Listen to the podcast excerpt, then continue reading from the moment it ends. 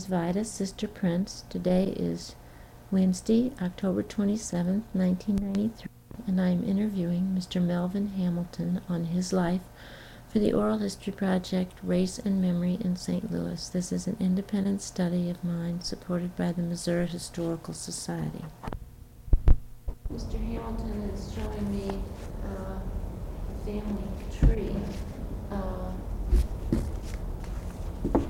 Would you like to explain some of it to me? Let me get over here so I can see. Yes, this is my side of the family. I did this mainly for my daughter when she was about 1 year old. And this is her mother's side of the family. Okay. So these are my parents. Yes, William Picken Hamilton and Emma Jane Royster. And that's what this is. The history of the Roysters. And then my mother's parents were William Royster and Priscilla Mack. And they? And my mother's parents were Peter Mack and Julia. I don't remember her name. All right, so those would be your great... My great-grandparents. Parents. Yeah. Mm-hmm. Now, where did they come from? Do you know? I'm not sure about them. Okay. I believe that they had been here all the time. When I was different with my... But I'm talking about the city. This is away from St. Louis completely. Do you know where it was? No, I can tell you about my grandparents. Okay, tell me about your grandparents. Well, all of that is in this. You can just leave that and then have... Okay. Bessie? Oh, this is Bill and Bessie Royster were brother and sister and came to this country as slaves on the ship Molly Gasper from the island of Madagascar. So this really goes way back. Then these are descendants of the... Who, did you do this? It was done for me. Oh, you had it done. My relatives, we had a family reunion several times, and they put all that together in Tuscaloosa and other places. That's wonderful to have. You're fortunate. All right, and on your father's side, you also Nelson Hamilton and Phoebe Felix. I knew her. Phoebe Felix. And these were my grandfather's parents. I didn't know her last name, and I wasn't sure about his first name. Okay, all right. And these are my children and grandchildren. Down here. So you had Carol Anita Hamilton. And she was married to Harold. You had one child. Three. Oh, here I see. Carol, Melvin, and Philip. And she was married to Harold Wells. And they had two children: Helene Carol Wells and Christopher Harold Wells. Now my daughter on this side. Now these are my son. Was married the first time to Harriet Taylor, and he has a son by Harriet Taylor, and his name is Michael Eugene Hamilton. And his second wife was Clara McCoy, and this is my youngest granddaughter. I have six grandchildren. And all three of my children are college graduates, and six of my grandchildren are also college graduates. Wonderful. Now she's just born 82. So she's 11, and then your son married. My son Philip, my second son, and was married to Marilyn Ann Seibert. That's in Baton Rouge, Louisiana. He met her at Southern University. They were students there together. And they met and had twins. Now these twins, Sherry is the older of the twins, and she's working on her PhD now at Purdue University. You must be very proud. I am proud of them. And Marilyn is working for NBC out of Massachusetts now. Wow. And I should say Helene, I mentioned Helene. That's my granddaughter, and she was the oldest. And she's working out of, she lives in Virginia, but she works out of Washington, D.C. And your wife was Aileen. Aileen, that's my wife's name. we met in college at Ohio State University. Where was she from? Let's see now, I think it's North Carolina. They were from the Creole states, most of her family. And but I think her parents, I know they lived in Kentucky later on, but I believe they were from North Carolina. Where did she grow up? She grew up in Columbus, Ohio. Columbus, Ohio. All right. Let's just tell me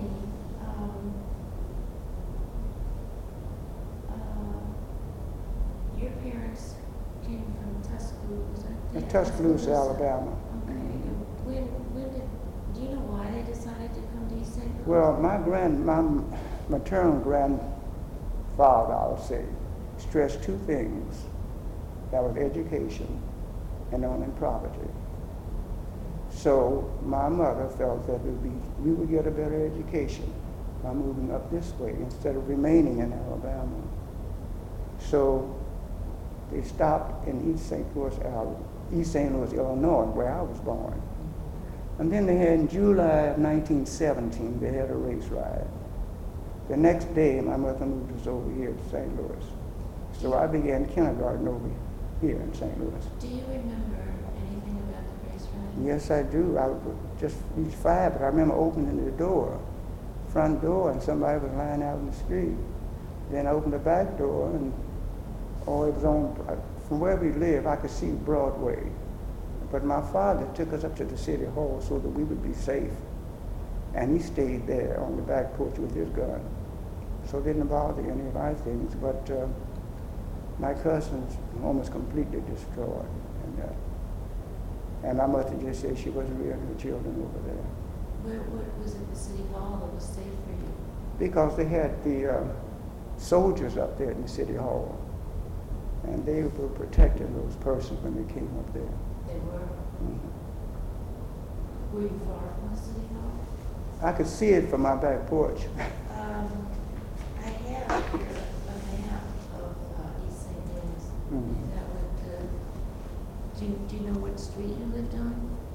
Division, 1236 Division. Let's see if we can find it. Here's Division. Mm-hmm.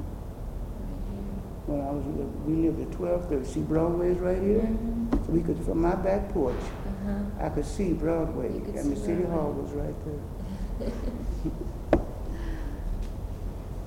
You must have been very frightened. No. No. I just wasn't. I guess I wasn't old enough to be too serious about it. Did anybody explain to you what it was about? About that race riot? Some said it's because they had brought in some people that were working for lower wages. I think that was the crux of it, I'm not sure. And so, and most of them were African Americans, I think, and they didn't like it. What did your father do? My father worked at the packing house at that time. Do you remember how you were treated? Sitting home, who took care of you, or anything about that? Well, we were just there. Everybody was quiet. People were worried. I could hear the crying and things of that type. Your mother was with you? Oh, yes, my mother. Mm-hmm. And my younger sister. And the next day gone? Yes, the next day she moved us away from East St. Louis. And did your father come to you? Yeah, she left everything for him to bring over to St. Louis. How did you come? On streetcar. Across the bridge. See, East St. Louis is just across the bridge. I can remember that, but it was on the streetcar. Have you been there? Oh, yes. In fact, to tell you the truth, when I graduated from Ohio State, that was in 1935, there was so much that was said about East St. Louis that was negative, that I thought that I wanted to teach over in East St. Louis. So Father Clark, who was the priest of All Saints Episcopal Church, he's passed now too. So he took me over there, and I made applications over there, but I never get the job over there teaching. I've always wanted to teach, and that's one reason why that it took so long, because I didn't have a master's degree. It took 16 years and my master's degree before I was placed as a teacher on probation. In the 30s. In the 30s, and then I was told at one time that I need more teachers. After you graduated? After I graduated from Ohio State. I graduated in 1935, and I was placed as a teacher on probation in 1951. And you went to Washington University? I received my master's degree from Washington University. What year was that? 1951. 1951. So you had to do that? I had to get my master's degree, but it wasn't true with the rest. I knew it wasn't true. And way back, I believe that you got things on your merit. That was the way I was raised. I had wonderful parents. And so I just worked hard. And then my father passed when I was a third quarter freshman at Ohio State. And I went back and finished that year. Then I dropped out of school to make money. And I went to St. Charles and took the teacher's examination. I was 18 then. I graduated from high school when I was 15. I worked a year and entered Ohio State when I was 16. And went away? 428 miles from St. Louis. You see, in those days, if you were an African-American male and wanted a college education, you had to get out of town. There was no school for African-Americans, males, to attend in St. Louis. So I had some of the best teachers in the United States at Sumner High School. See, I attended Sumner High School for 3 years. And then when they opened Vashon High School, Sumner became overcrowded. And then they opened Vashon in September of 1927. 20 of us left Sumner, so there would be a graduating class at Vashon. They asked you to do that? No, we didn't have to leave. But I mean, how did you It was your choice to leave. It was your choice to remain at Sumner High School and get your diploma or transfer to Vashon High School. And why did you make that decision that you wanted to do that? Well, I knew it sounds a little ridiculous, but Vashon had a wonderful swimming pool. And swimming was always my favorite sport. And so that was one reason why I left. And it was I was closer to Vashon than I was to Sumner. Tell me about your parents. Well, as I say, they were really wonderful. And I told you that my maternal grandfather stressed education and owning land. And that's what most of his descendants have done. Now, my mother was born in 1880, and my father was born in 1876. So she had finished the 8th grade, and my father didn't have that much education. They were taught to use their hands, and that came in quite handy too. So were their parents slaves? Were their parents free, or were their parents slaves? My mother's father came over from the island of Madagascar as a slave then. But then he worked in the house of the Roysters, and quite a bit of that land was willed to him. So that's why his descendants. And now my mother said she wasn't going back to Alabama, so she gave her property to her sister-in-law, who took care of her mother while she was in St. Louis. Okay. Well, what do you feel that your parents passed on to you? Well, they passed on so many good things. You see, when I grew up, I'm the youngest, and everyone in my family played music. My sister was given piano lessons and dancing lessons. I was given piano lessons and violin lessons. So I played the piano at Sumner High School in special assembly, and I played the violin in the school orchestra. My oldest sister had been playing for the Baptist church since she was 17. There are 4 denominations in my family. How did that come to be? Well, my mother said, as long as you were serving God, that's all that mattered. And to join the church of your choice, although I was reared in the Methodist church since I was 6. I didn't join church until I joined the Episcopal church, and that was in 1936. And my brother was Catholic. So there are four denominations, my friend. That's a wonderful thing to say to a child. Well, that's, she said, your choice. She was your choice. That's right. And she was wise. I cannot understand. See, my parents married when they were 14 and 18. How could she have been so wise? She taught us how to do everything. When I entered the kindergarten, I knew how to write my name. I knew how to print my name. I knew my ABCs, and I could read some. Because in those days, St. Louis was number one in the city as far as school was concerned. I think one of the worst things they did was to take phonics out of the school system. Because I was reading on the fourth grade level when I was in the first grade. Where did you live when you came here from East St. Louis? When we moved, the first place that we moved was at 2228 Clark Avenue. That's where we first started renting. Then a year later, we moved to 3339 A. Lucas. That's where my father died very suddenly.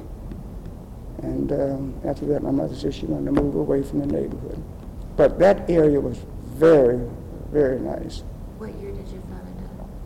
My father died in 1929, because my sister died in 28, 29. And but then we moved out there. But those homes. Tell me about them. Were beautiful. Where we lived was right on the corner of Channing and Lucas. Channing and Lucas. See. And I guess Channing Avenue in those days, I guess it would be the divide line or white and black. I had just as many white prisoners. I had black prisoners until I went to the YMCA or the Boy Scouts. You see, until I entered. So it's a little enclave of an integrated neighborhood. The neighborhood was, but until I entered college, my life was centered around three areas: the YMCA, the Boy Scouts, and church. Pine Street YMCA. Pine Street YMCA. And I became a member of Pine Street YMCA when I was 8 because of a teacher who taught in the elementary schools. She had a boys' club at Union Memorial. Her name was Miss Arsenia Williams. And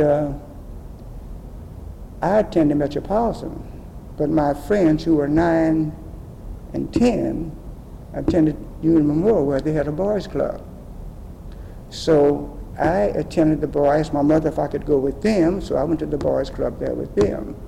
And she was very instrumental in getting us, getting me into Y when I was 8 years old, and I remained there until I finished high school. It off seems and on. To have a real grab for tradition and passing things down. Oh yes, and they had a program 7 days a week at the YMCA, because I played the piano for Life Builders Club on Sundays. I played the piano for Life Builders Club at the Pine Street YMCA. So that was every Sunday. What was your school? I graduated from Banneker, the sixth grade from Banneker. Oh, where did you start? Did you start from Banneker? No, when we first moved over here, I went to Lincoln School. Lincoln on Eugenia. That was the first year, and the next year, when we moved to 3339 A. Lucas, I went to Banneker. But I was just 5 blocks from Banneker. Now you've told me an awful lot of things, and I want to go into each one of them actually. Mm-hmm. So let's start with. Stay with the neighborhoods. You said that was Channing was a dividing line. It was like just like where Delmar Boulevard is now. Mm-hmm. That was called Morgan. Yes, that's what I heard. It wasn't Delmar. I think named it. I don't recall exactly what year it was when it was changed to Delmar. And but our neighborhood was very nice, very nice. And what was your home like? Couldn't have been better. I mean, describe it. You had when you walked in, and Well, my mother saw that we had breakfast every morning. See, my mother's from the South, and they believed in cooking and sitting around the table having your breakfast and having your dinner. See? And so before we left to go to school, we had to pass by her to see what we looked like before we got out of the house. So it's just nice. If I had to select my parents, I would select the same two. Now, they were very strict with everybody reared you in those days. Everybody in the neighborhood. If you did something 9 blocks from home before you got home, your mother knew about it. Because we had a telephone since I was 6. And somebody would call and tell her if I did anything wrong. And she didn't spare the rod either. I understand that it was very strict. Oh, yeah, she didn't spare the rod. She weighed about 115 pounds, but she was the hardest hitting 115-pound lady you ever saw. How was it with the you said you had as many white playmates as you did? That's where we live, but then we not go to the Y and the Boy Scouts, a different situation. But we played ball. See, there was a lot diagonally across the street from where I live. And we were out there playing ball and playing marbles all day. And how'd that go? Fine, we had no problems. I know this sounds ridiculous, though, but after I got to be about 11, see, we used to play hide-and-spy. They called it hide-and-seek, but we always called it hide-and-spy way back there. Do you know the mothers would, in the summertime, would come out and play and run to the bases with us? And they were white. And it all was? Oh, we had a nice time. It was really nice. The neighborhood was together. All right. Your dad, what did he do when he got to come over? Oh, my father, when he came over here, there was a Cleat National Laundry on Shannon and Cleat. He fired the boilers for that. And each time they offered him more money, he went to a different job. So his last job was the janitor, where he had to fire the boilers and everything else to be sure in the wintertime, and she would see that everybody, when they awakened, they would be warm enough. And I guess it was a middle-class white. And then... was this in their homes? It was a large apartment house. The Pay Street car turned right there at the 6101 Edsel. The Pay Street car made us turn to go back east. And I could get off the streetcar and go into the place where he worked. If he had to get up too early in the morning, like 4:30 or 5, to be out there to fire those boilers. And then... my mother would give me his breakfast to take to him on the streetcar, and I'd drop it on the streetcar, and the streetcar would put me off right in front of Banneker where I attended school when I came back. Where did you learn that there was a difference that being a different color made a difference? There were certain places we couldn't go. Just as I mentioned to you, I was the last page at the St. Louis Theater, which is now Powell Symphony Hall. And after the Depression was just beginning then, that was in 1928, they were just beginning to feel the pinch. So they let out quite a number of the ushers, and many of the ushers were boys that were attending St. Louis U, making a little extra money to stay in school. And then in June, because I wanted to go back to camp again, they stopped having the page. So I went to Camp Rivercliff and stayed the whole summer. And when I returned, I went back to the St. Louis Theater and worked backstage. In those days, the performers had to play 3 shows 7 days a week. And then I made extra tips by going to the dressing rooms to see if they wanted any refreshments. And that's, I wonder where I put that letter I took from. What was your tip? That's one of the things I want to show you about the letter that, I put them in here. I wish they are. Well, I'll tell you, I made $10 a week. And when I go to this, that was my salary, $10 a week. And you were how old now? Let's see, when I was 16. And yeah. And then... 12, so this was 1928. I graduated in January 1928. Yeah, but this is what we're talking about, 1928. Right, it's 1928 now. I was getting ready to go to school at Ohio State, and I entered that in January of 1929. So it was. So anyway, I knocked on the door, and I saw some of the very best of vaudeville.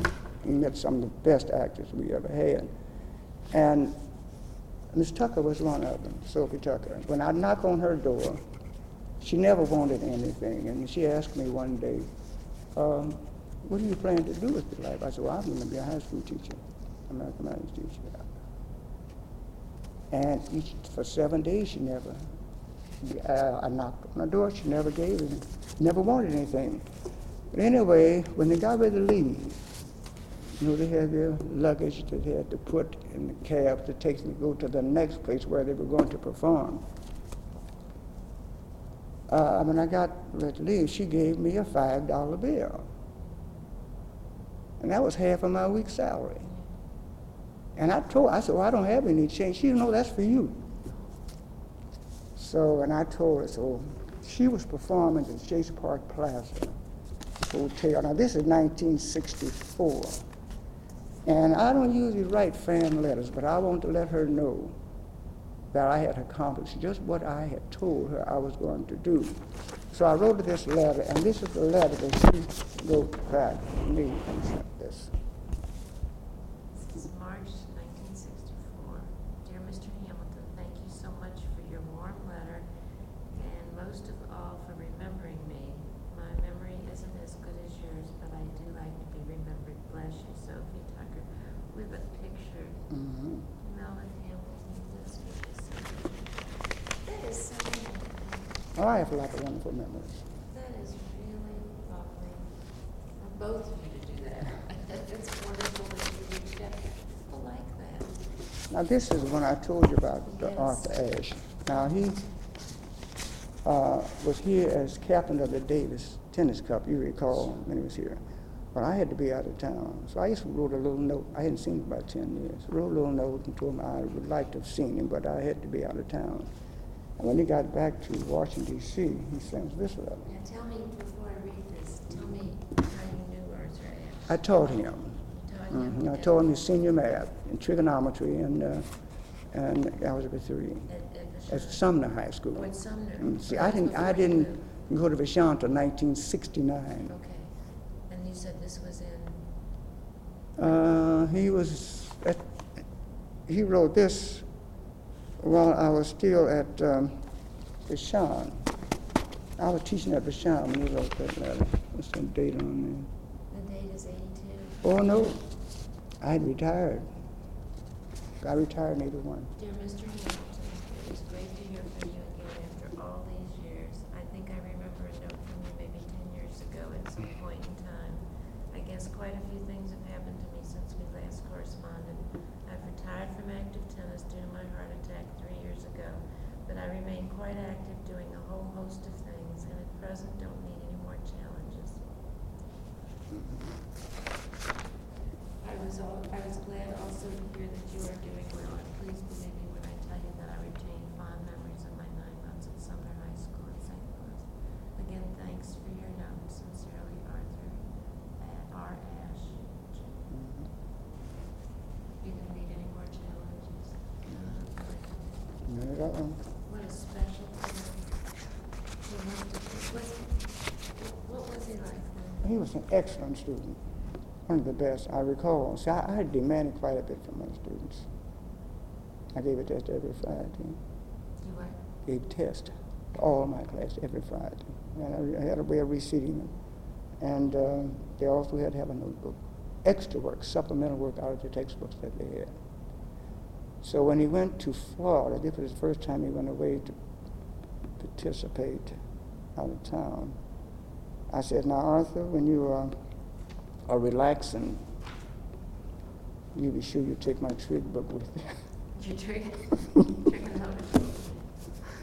I said, I don't want you to fall down in any of your subjects. But he was a very nice person, very warm.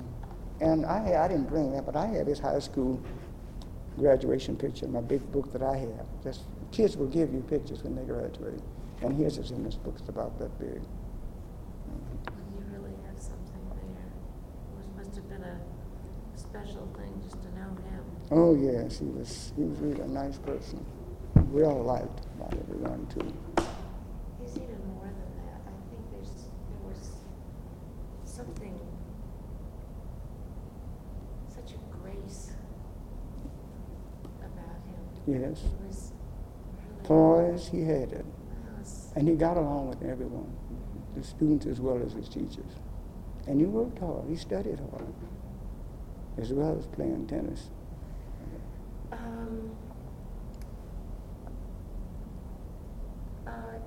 Your school, your grammar school.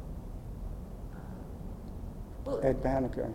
I'm still in the neighborhood, right? Okay. That's all right. Were there any shops or stores in that area? Plenty. Now, the house I said where we live, we were on the third floor. It had been. We're talking Lucas and Channing. Channing and Lucas. Now, it was a very large building. It had been a mansion at one time. A mansion. It had 7 floors. I said 7 rooms on the third floor where we lived, and 6 on the second floor. And they had a banister about that wide, about a foot wide, that led from the second floor down.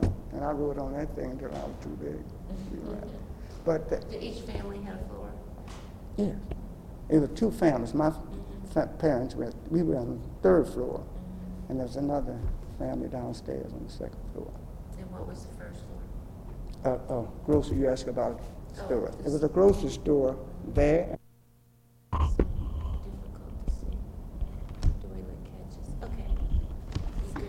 Yes, and of course in those days you didn't have to pay for 3 cents on the streetcar. 3 cents? But my friends and I, they didn't have such a thing as a radio in those days. We read all the time. And my friend and I would go to the library, and we could take out 2 books up to the time you were 12. After 12 you could take out as many books as you wanted to. But in the summertime we read just about a book a day. And we would skate, believe it or not, from Shannon and Lucas down to 14th and Olive. Roller skate? Mm-hmm. Because they didn't have as many automobiles. Mm-hmm. And then the sidewalks were nice, and some of the streets were nice. Mm-hmm. Then later on, we rode our bicycles down to the library after we got older. Did you have pretty much what you needed, or were there things that you're talking roller skates and you're talking bicycles? I'm going to be honest with you. I had just about everything that any little boy would want to have. And my father idolized my sister, and I loved my sister too. But I knew that if I wanted something right away, all I had to do was say, "I bet if the little sister you get it." That's it. And he'd feel guilty, and he'd get it.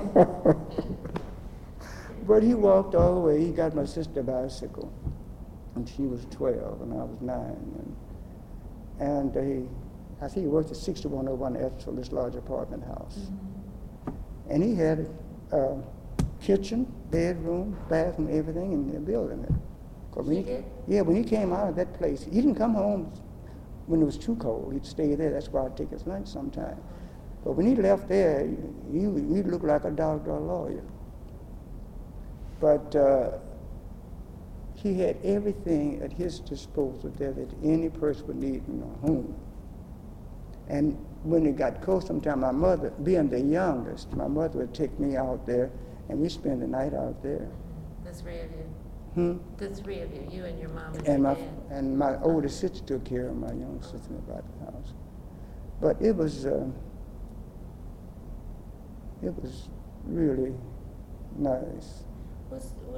Was there any time for anything on families doing anything? My mother took us everywhere. We talked, I guess because she married early, and she was young with us too. Well, we saw all of the circuses. We were in the show every Saturday up until we went to show our mother on Saturday, 1 o'clock, the Criterion. It's been closed for years. It wasn't until she reached 12, and then she wanted to go to the show with her friends. So my mother would let her go with a friend. And then when I reached 12, I was a Boy Scout, then I was at the Y. Then I wanted to go to the show with my friends on Saturday instead of going.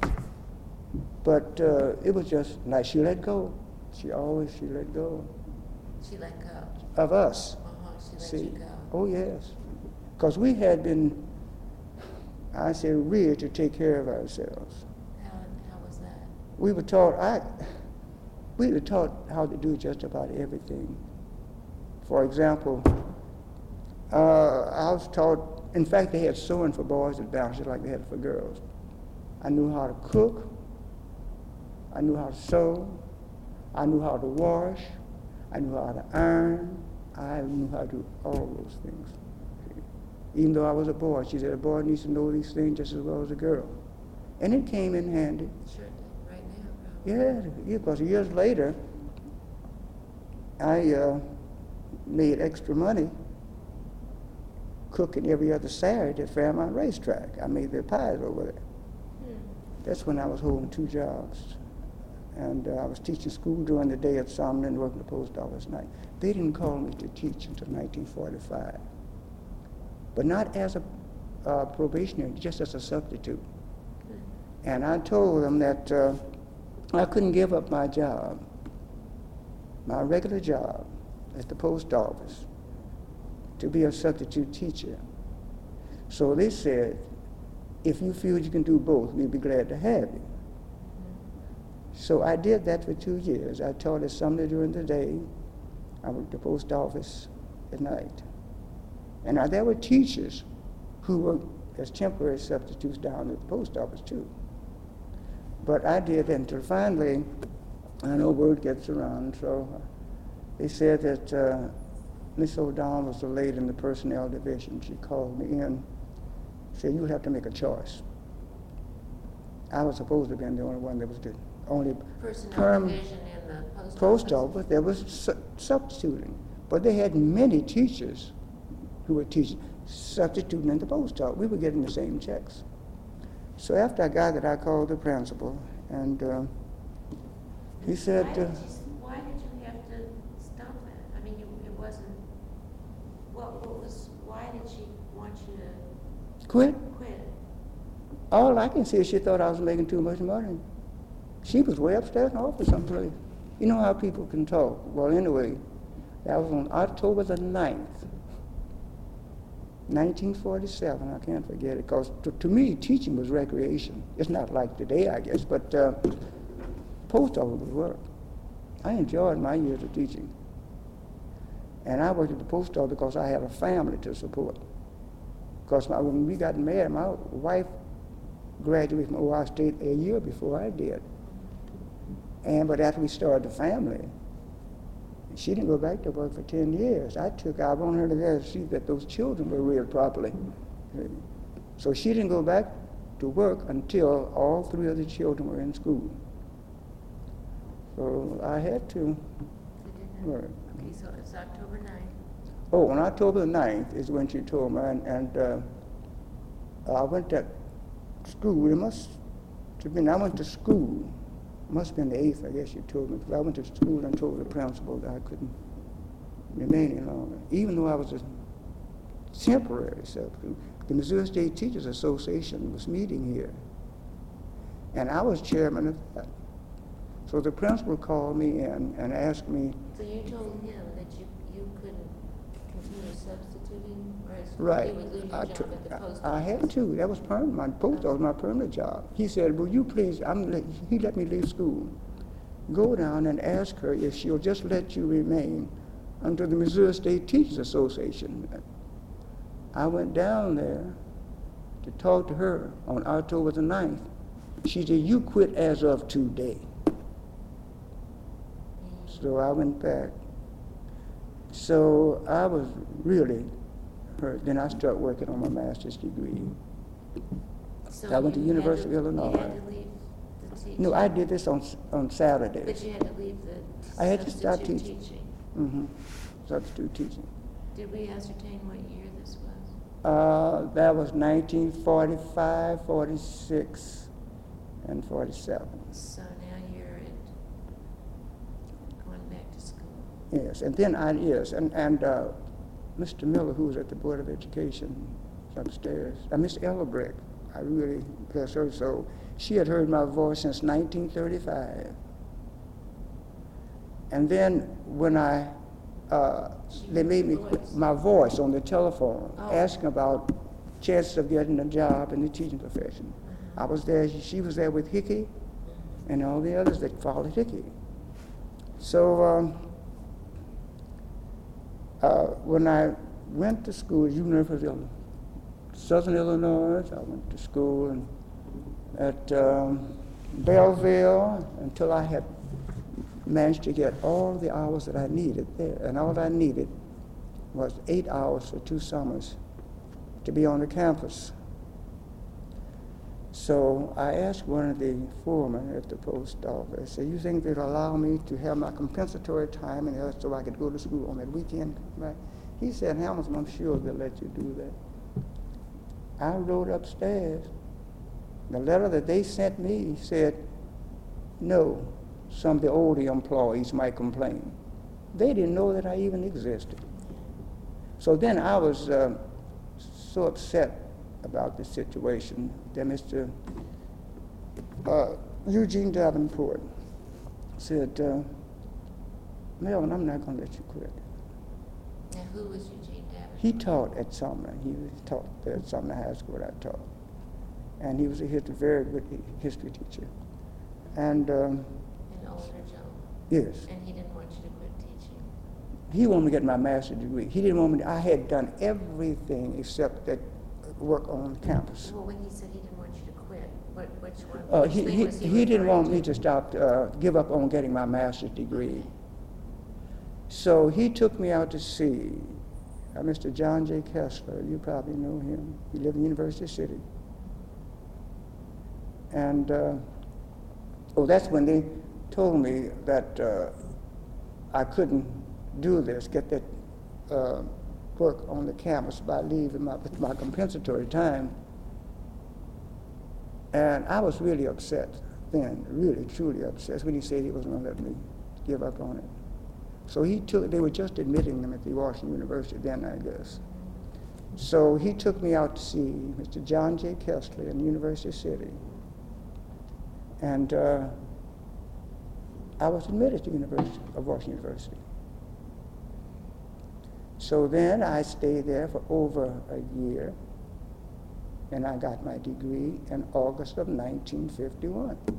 So you were one of the first black students? Not the first, but there weren't too many there. Most of the time I was the only one in there, but just the same, I got it in 51. How was your treatment out there? Very nice. Except, every now and then you find a teacher that was through prejudice or something, but you have to overlook those things if you want something. And I had one that, Dr. Scott, I'll never forget him.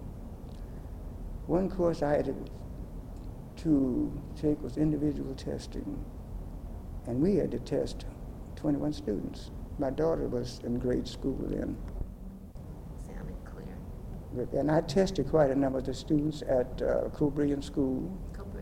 And then I took a young man out to Washington University on the campus and tested him. And he talked about what I had done. This professor talked about what I had done. See, I was the only African American in that particular class. And I had completed, about 15 or 16 of those tests then. And most of the others hadn't done very much at all. Then I completed mine. Then my papers, I wrote, I still have some at home, I just threw all of them away. And he told us at the last time not to make it too long. And what he did, I only typed about 14 double-spaced pages. I tried to condense it as much as I could. And then when the grades came in, I had done more than everybody else in that class.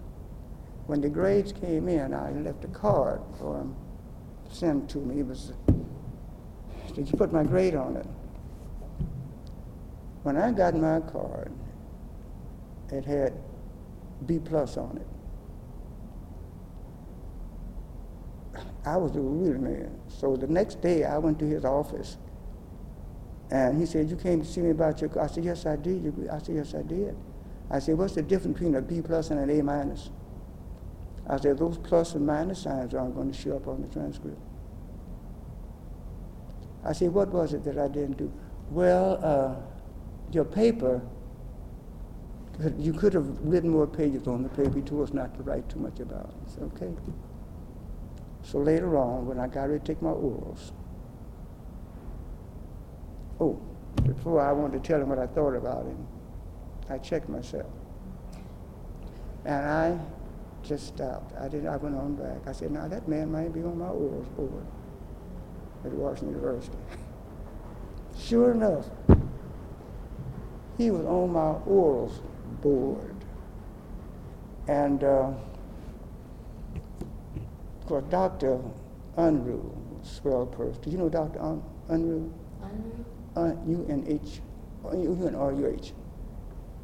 Well, he was one of my teachers. He said, now when you go in there, Hamilton, or wherever, just be calm and composed, just answer the question. So Dr. Scott asked me a question. I said, I don't know anything about that. I never had that course. And then Dr. Ernst said, no, Hamilton hasn't had that course. Now, if they're on your orals board, they're supposed to know every subject, every course that you've had. But anyway, I passed. That was the main thing. I got my master's degree in August of 1951. Then when I went back, when I went down to the board before I got my master's, talking to Mr. Miller, and he said, Hamilton, you go back and get that master's. We need teachers like you in the St. Louis public school system. So when I did get it, I went downtown. Did you know Mr. DeKroger? He has passed now, but he was DeKroger. D. Kroger. Anyway, he was downstairs, he was quite prejudiced. Anyway, I walked in there. So the beginning salary had gone to $2,600 a year. And they gave me $1,000 for my teaching experience, where I taught. They give you they give you $200 for each year, something like that. So when I went to before him, he said first Mr. Miller said, I said, I may be over 40. By then I wasn't. Nobody said, I may be. He said, well, don't worry about your age. So then I went on and got my master's degree. When I bent up down there, DeKroger was sitting just like you are. He sat in front of me, he said, you are close to 40. I said, yes, Mr. Miller told me not to worry about age. And I didn't see Miss Ellenbrook do this, but she got up from her desk and went upstairs and brought Mr. Miller back downstairs to where Mr. DeKroger was interviewing me. And when Mr. DeKroger saw him, he said, you tell Hamilton not to worry about age? He said, yes, I did. I said, he said that we need teachers like him in this public school system. And all these people were white. Yes. Anyway, when he got ready to make out my salary and everything, see, the salary going to $2,600. He wrote 24. I said, Mr. DeKroger, the beginning salary now is 26. You'll take 24. I hadn't gone through all that trouble for $200. So I started with 34. See, but the $1,000 that I got for teaching was 34. Now I left the post office where I was making $44.71. to come into the public school system for $3,600. But I knew I'd find some way to make up the difference. And what was it? Well, let's see, I got a job teaching veterans after school from 6 to 9. I taught veterans at Washington Tech. Veterans, see, they were trying to get their high school diploma. So yes, after the Second World War. Mm-hmm, after the Second World War, so I taught them from so that. So they could go to college under the GI Bill, so they could go to college if they wanted to. Mm-hmm. I want to ask you something. You worked so hard to get what you wanted, and you had such determination. And a couple of times when you felt that they were trying to stop you, you used words like hurt or upset. Yes. But it still didn't keep from getting what I want. No, it didn't. but hurt and upset is it sounds like, where was the anger? Because I wasn't treated like I... No, where was the anger? I know why was the anger. Oh. But see, you're using hurt and upset, and I'm wondering... Because they were doing that to me. No, I know that. I know that. But mm-hmm. You're not using, I was angry. I was angry. I was angry because they were doing what they did. I know, but you used words like hurt and upset, which are mild compared to what your feelings probably were. Probably so. They probably were. But those words, I was hurt. And I was angry when they told me those certain things, yes. When they did certain things to me that they wouldn't have done if I had been white. And to show you something about after... I think what I want to know is how do you contain that? How do you contain that anger or... Instead of letting it out? Yes. It wouldn't do any good to let it out. I can feel angry at you. With you, but you wouldn't know it. See, that's what I mean. I knew there was nothing on earth that I could do about the situation. And just as I tell my children, I say, if you have a problem, and there's any way possible that you can do something about that problem, do it. But if you have another problem, and you know there's nothing on God's earth that you can do, forget it. But things don't happen just the same anyway. And you'll be happier that way. If I hadn't forgotten some of those things, I'd probably been in an insane asylum the way I was treated. But I'm just not made that way. I wasn't reared that way. Was there things that your mother said that taught you that? You said, go back to, there were things that you couldn't do as a child. There were things that you could do as a child, and you went and found them, you know, the river cliff camp and the things. Yes. But there were things that you couldn't do, and what was it that you couldn't do? I don't know what I couldn't do, really. I knew the only thing, I couldn't go to the shows. I couldn't go to the shows and things, and there's certain places that they didn't want me, and they didn't want any of us there. Mm-hmm. But that didn't bother me, because I would might. As far as I was concerned, my life was fine. I had excellent parents, and I had very good friends. I had very good classmates, and I had wonderful teachers. They were very special. In fact, my French teacher, she's passed now, Miss Goldie E. Crutcher,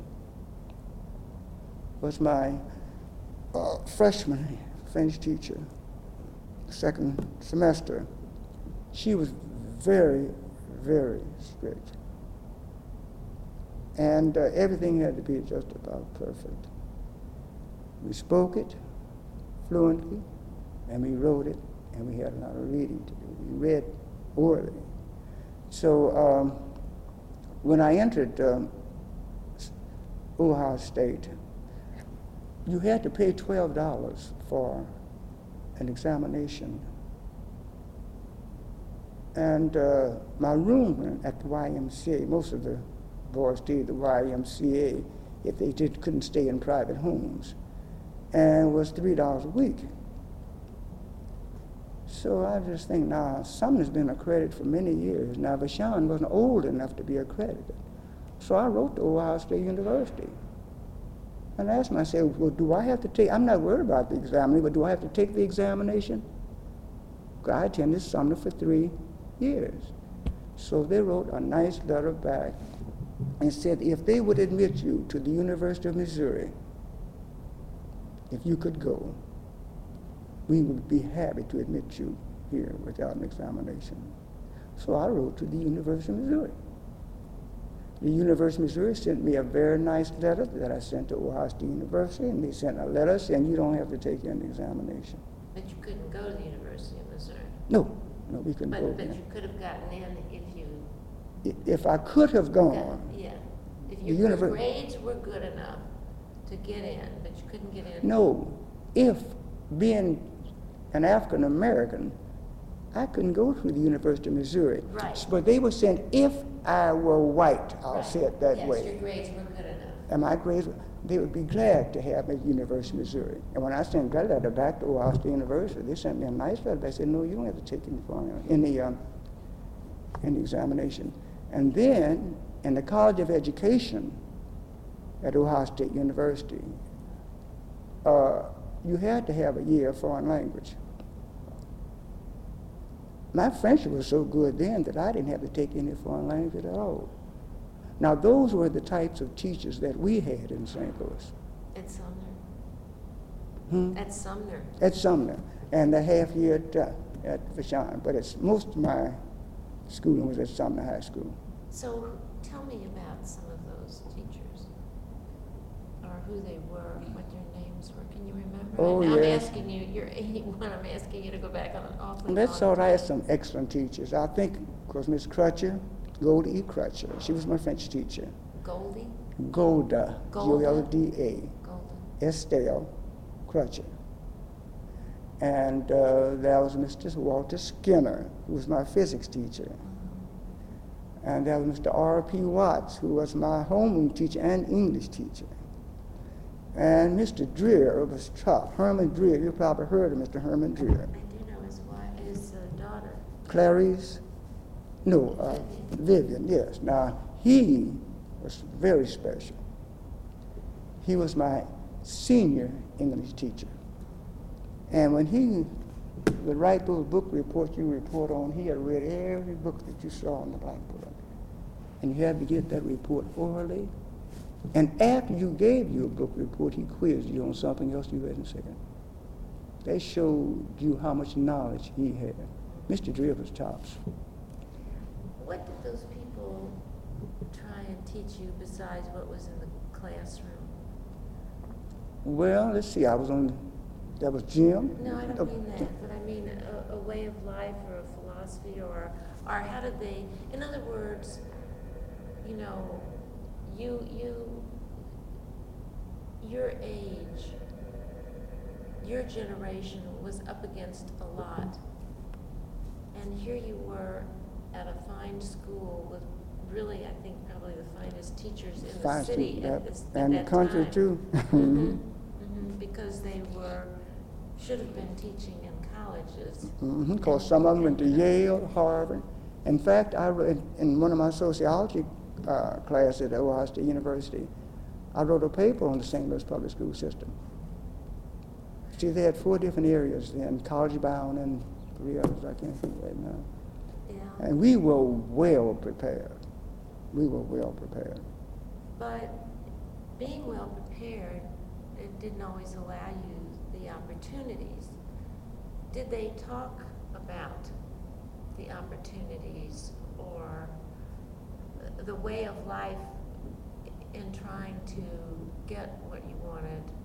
Did you? You just had to work hard. Now, being a Boy Scout and being in church, and being in the YMCA, all of those spiritual values were there too.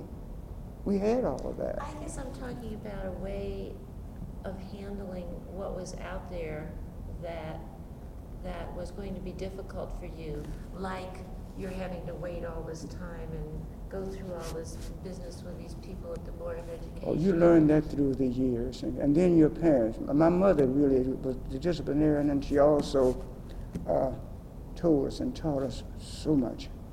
Well, What was the so much that got you? Well, you live by the golden rule, and you don't give up easily. And if you want something, keep striving for it. And you're not going to get anything till God gets ready for you to have it. Those were some of the words. And then things like that, she wouldn't let us get too morbid about things. Because you could have. Yes, if you were deprived of certain things. But I had too much fun growing up with my friends. I wasn't too worried about those places that I couldn't go. And they didn't mean that much to me. Were you living in Mill Creek? Well, I'll say we lived about 33 blocks from the river. From That's the river. Just 2 blocks east of Grand. Mm-hmm. And it wasn't way down there. Right. Now the Pine Street YMCA was in the Mill Creek area. That was on Pine Street? Pine and Ewing. And Ewing. Mm-hmm. But... So what were you, like Midtown? I guess you would call it that. We are 2 blocks east of Grand Avenue. I guess you would call that. But they would call it downtown. They used to say if you live east of Grand, that was downtown. Yes. That's what they used to say a long time ago. Yeah, that's right. Midtown would be like Union. I'm mixed up. Yes, east of Grand, since you brought that up. Was there, I've heard east of Grand and west of Grand. Mm-hmm. Could you talk about that? Well, they just have some little, now the Ellisville YMCA. They had a little YMCA there. The what? Ellisville. Oh, Ellisville. Ellisville. Had a YMCA? Yeah, it was called Ellisville Y. It was YMCA, but they had to come down to Pine Street Y to swim. Yes. Their little room was about 4 times as large as this. But we had karaoke table, pool table. Oh, now karaoke is a game that's played on the pool. You ever play croquet with the mallet? Croquet, yeah. Well, that is played on a pool table, though. It has little wickets, just like you play croquet. Mm-hmm. And they had everything down there, swimming, everything was right there. And then we played ball. The playground was right on Lawton and Leffingwell. You go down the alley and you reach it.